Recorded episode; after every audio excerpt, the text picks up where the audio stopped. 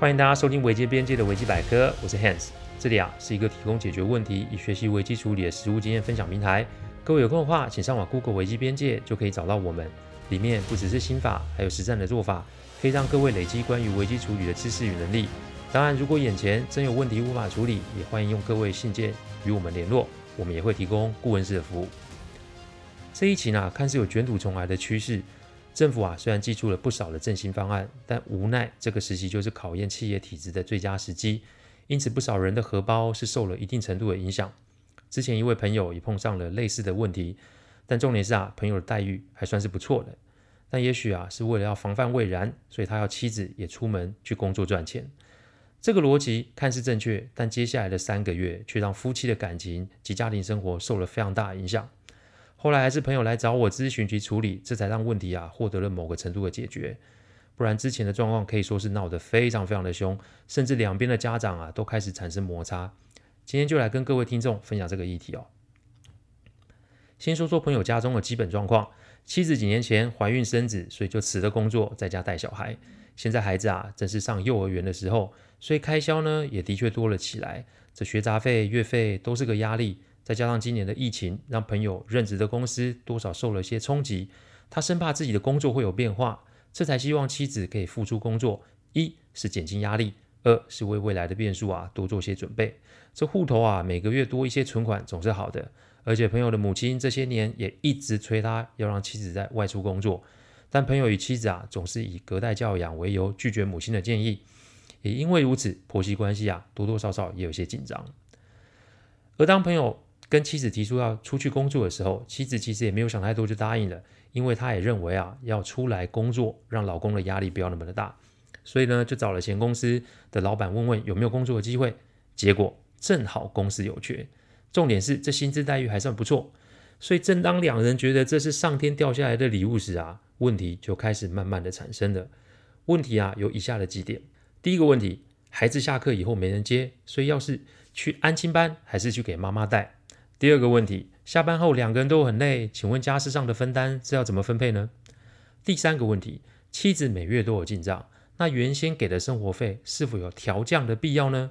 第四个问题，朋友每月都有拿孝亲费给自己的母亲，那妻子是否要拿给岳母呢？我常说世界上最宝贵的资源就是时间，所以当妻子在家的时间移转成上班的时间时，这个时间就不是拿家中八个小时来换工作八个小时这么的简单。因为环境上的变化，它就足以让当事人的心情、想法都有变化。所以一开始啊，两个人从时间分配上的意见就有所摩擦，到最后啊，对立越演越烈，这才让两个人起了很大的冲突。朋友来找我的时候，他形容与妻子的感情如同送重症病房持续观察的阶段。他来找我已经是没有办法中的办法了。我听完以后，其实也没说什么，反而啊，先请他做以下几件事，因为唯有让当事人身历情境，才有办法让当事人的观念观念有所转变。那以下呢，是我在咨询后陪着他做的几件事，以及给他的一些建议内容。第一件事，请假三天，跟着孩子调整作息。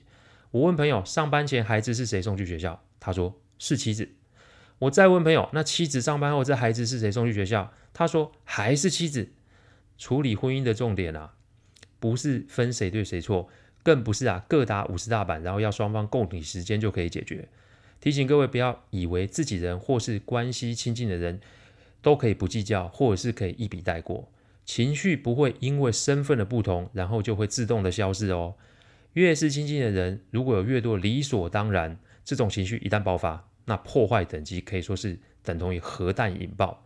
所以我用的方法是让朋友亲身经历。早上六点起床，准备好孩子要出门的东西后，七点把孩子挖起来，然后送孩子出门。我陪着他带孩子坐捷运。这早上七点多正好是众人出门上学上课的时候，所以朋友一手牵着孩子，一手拿着书包，这还没算上他平常上班要带的装备，光是这个啊，就让他手忙脚乱了。我提醒他，妻子平日还要穿着高跟鞋带孩子出门呢。的确啦，我们可以说熟能生巧，朋友也许啊，只要再几天就应该没有问题。但重点是，妻子上班还要带着工作的文件与电脑。只见他送完孩子之后啊，就开始沉默不语，因为这并没有如他想象中的这么简单。但这只是个开始哦，我还没打算要放过他。朋友既然花钱来找我解决问题，那我一定要尽到顾问的责任，让他理解到原先妻子的负担是有多么的重。第二件事情不用多说，一肩扛起所有家事。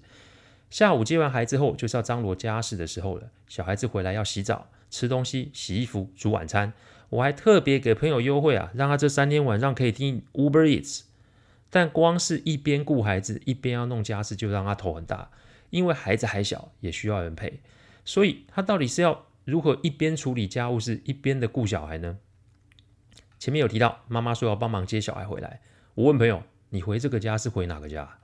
如果是回妈妈家，那势必他与妻子下班后还要花通勤时间去妈妈家接小孩，那时间想必然就会更加不够用。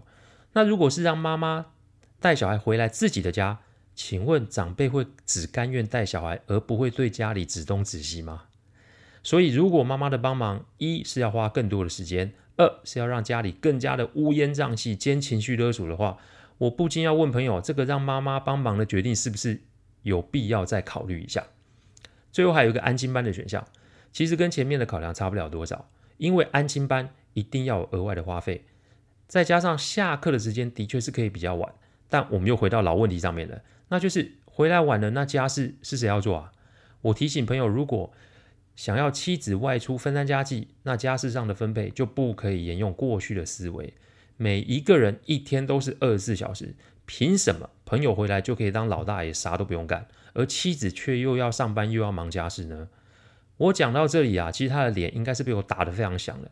但我们只解决了两个问题，还有两个没有结论哦，所以就让我们继续的打下去吧。第三件事情去做采购，看看花费到底是多少。说到生活费，这原本是朋友要支付的金额，但在妻子有工作并且有实质进账之后。朋友有想要把生活费的金额往下调，我先是问朋友啊，你这个动作是为了什么？本以为啊，他是要有个人的私房钱，但没想到他只是想要存到户头里面以备不时之需。我笑着问他啊，是否换一个方法会不会比较好一些？这个方式就是仍然维持每月生活费的支出，但是可以提出请妻子也共同存一笔钱到这个户头里面。因为前面的那种做法叫逼老婆多出一点钱，而后面的做法是叫请老婆共同存一些钱。这两种做法，它的结果是相同，但它的过程及心理感受度却是大大的不同。至于一个月生活开销多少，我就请朋友去大卖场实地采买一下就知道，不用太麻烦。你只要看你家的冰箱，还有你家厨房有多少东西，后来去卖场实地采买一下。如果不需要，那我们就看看标价就好。结果一趟下来，朋友才发现，之前给的生活费其实是刚刚好而已。我提醒朋友，生活费啊不是一种施舍的概念，因为要不是妻子先前在家照顾孩子及处理生活上的琐事，他哪来的精力与空间可以在工作上有所发展呢？长辈认为啊，这个妻子不是生产，那是老人家的固有观念。但如果他这个做先生的都有这么这么想的话，那对妻子来说就是一种侮辱了。是什么原因让一直以来温柔可人的妻子动了火？最好是因为工作的关系啦，女人啊远比男人敏感，很多事不用讲，他们就可以有所感受。所以我提醒朋友，不要那么的自以为是，凡事啊要商量才可以下决定，不要以为有赚钱所以你最大。我还笑他，如果啊你是我的女婿啊，你应该会被我捏死才对哦。第四件事，探望岳母，看看是缺还是不缺哦。孝心费不一定是每月固定拿钱回家，但朋友啊的确是每个月有拿钱给妈妈。那我问他啊，你结婚这么久，你有没有拿钱给妻子让她回过娘家，或甚至是主动分担娘家的什么开销？从他的表情来看，我看是没有的啦。那现在妻子有了收入，想要拿钱回娘家，请问这有什么值得争论的吗？生他养家是娘家，跟你婆家没相干。